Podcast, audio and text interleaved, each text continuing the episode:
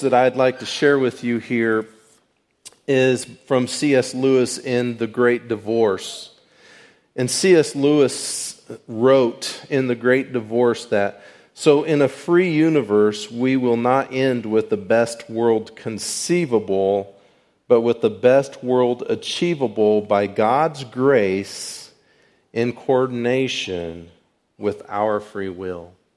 And so when we deal with the issue of why evil, um, if God, why evil, it is a book that I've kind of read through, but when we deal with sin, when we deal with death, when we deal with destruction, if with evil people, and all of that, we, uh, we can oftentimes come to these questions and then wonder why.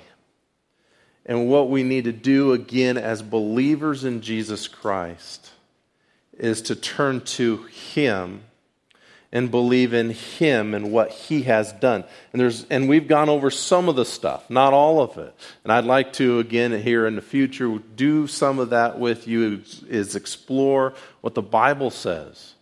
And in brief today, I just want to challenge you. And, and one of the things that was mentioned before is as we find in 1 Corinthians chapter 15, what the, one of the biggest differences is, is not only the death of our perfect Savior, Jesus Christ, who is God, but of his resurrection. And over 500 people seeing him alive. And so the evidence being clearly seen. And not only the evidence, but at that time, but the evidence throughout. And yes, there are people who die for their religions but men who sought God, who really knew Jesus and wanted to share the grace of God. And so we see the evidence. And what we can hope in and trust in is, is, the reality that God will deal with evil in his perfect timing. And so if you would just look at 2 Peter chapter 3. And one of the realities is hey, we have beautiful creation everywhere. I did want to share a few pictures with you from, from Camp Witness um, because it's down in the valley with Pine Creek and Willow Creek. And uh, so it's just really beautiful. And and I just want to challenge you kids to go to a Bible camp. I want to challenge you adults to understand the value of dedicating some time to the Lord because as we wait, and on the topic at hand, as we wait for Him dealing with sin and evil, we need to dedicate ourselves to Him with the time that we have. And, um, in that, I also wanted to point out God has given us many wonderful blessings, even in the midst while we wait. Does that make sense? And one of those being uh, his beautiful creation, although marred by sin and corruption. Romans 8, I believe 24, 21 or 24, all creation groans. Now, waiting for the revealing of his sons of glory, of his children. And so, but while we wait, we're like, why is it taking so long? It's because of God's forbearance, one of those words, right? That's, that's hard to understand. Um, but 2 Peter 3 9 helps us understand the Lord is not slow about his promise. He's not s- slow about his promise, as some count slowness, but is patient towards you, not wishing for any to perish, but for all to come to repentance. And we know He has a perfect plan. And in that perfect plan, He is waiting for the perfect time. And He has a perfect plan and He has perfect time, timing. And therefore, you know, some of the definitions of forbearance is self restraint, toleration, patience uh, or patience with in the sense of enduring. And so while He, the Lord God, is, is waiting for the perfect time to deal out and make things right, deal out His justice, His perfect justice, we in our time are waiting for the same, and therefore we must forbear. That is, we must endure. And, oh yeah, uh, let's see. And you know, one of the ways we do that is fellowship, right? Whether it's around a campfire, at camp, Bible camp, but I want to challenge you. We need the Word of God in our lives, and we must be a people who are focused on Him, the cross before us, the Lord Jesus before us, right? The world behind us. But in the world, we have many blessings. The Word of God, we have the Holy Spirit indwelling us who believe and he uses the Word of God. And because of that, we have the ability to talk to our Creator God, Heavenly Father, and have a relationship with Him.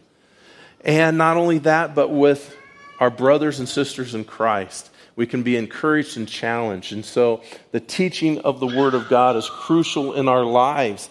And we must dedicate time to spend with our, our Savior, Jesus Christ. And so we just need to remember He is dealing out his perfect plan. Just as Jesus died at the perfect time, at the right time, Christ died for us, right? Romans 3:25. His perfect plan will come to completion at the perfect time. And so we have to endure, right? So, a challenge for our missionaries as well as well as those who are being persecuted is press on, brother. Right?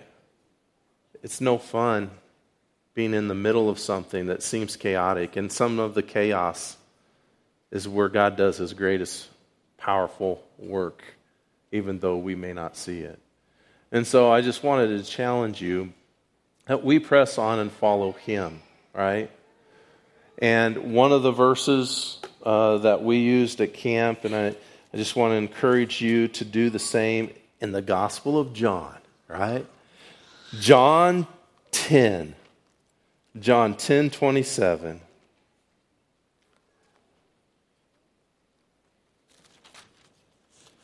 Jesus, uh, He is the bread of life.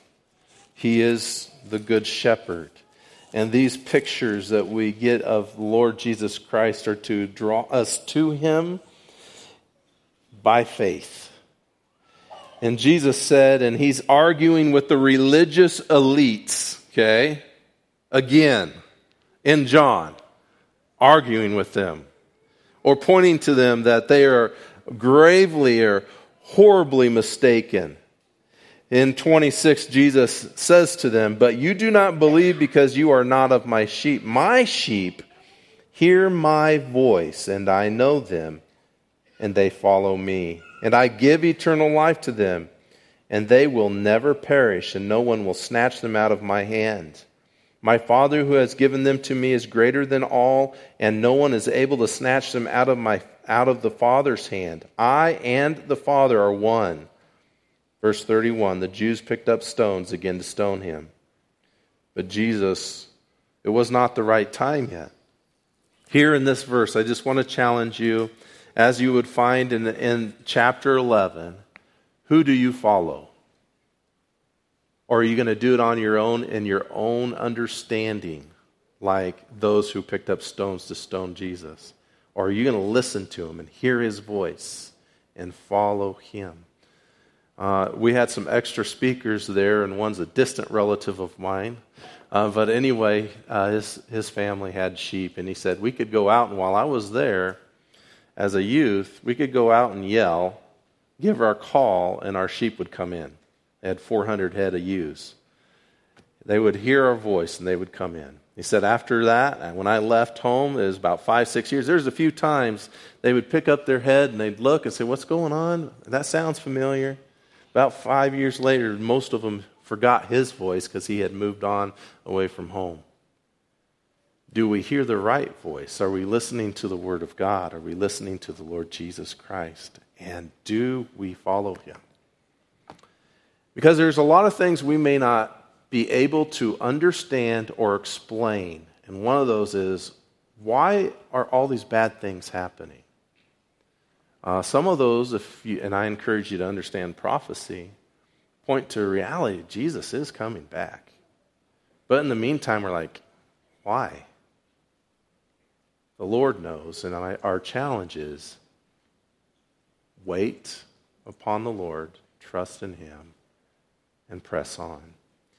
And in that pressing on, be involved in the proclamation.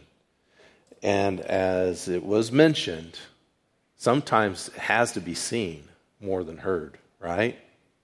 That's one of the things that I was picking up on. Are you different? Are you really following the shepherd? Are you different?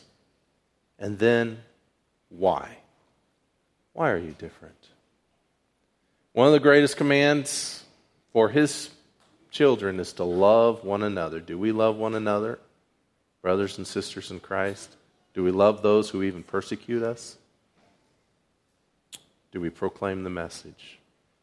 But all of that takes power, that takes strength, that takes desire, it takes with the desire that willingness.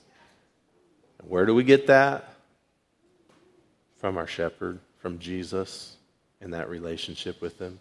You cannot manufacture it on your own. Are you spending time listening and talking to your Savior? Are you spending time with Him? Let's pray. Lord, we thank you for your grace.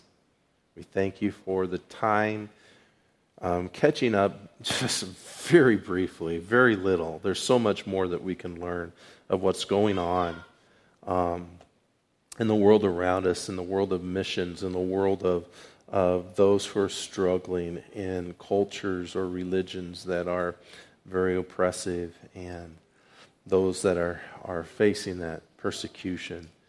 Um, but thank you for the time uh, to be reminded of the blessings we have, but also of the need uh, to be engaged in spreading the gospel message um, personally and through those that we can support or missionaries to those people. And so, for our missionaries, Lord, we ask that you would be with them, the ones here today especially. Encourage him and his wife, strengthen them, guide them in their ministry, and help um, those who are under uh, his teaching to understand the difference between one who truly follows you and those who do not. And what a blessing it is not only to have eternal life in you, Lord Jesus, but abundant life. And um, we just thank you for them and ask that you would strengthen and guide and, and direct their steps. Guide us as well, Lord. I ask, Lord, that you would bless each one as they go out, help them to understand clearly um, your word, that they may apply it to their lives. And Lord, those of us who may not have turned to you yet, that we would receive you by faith into our lives forever.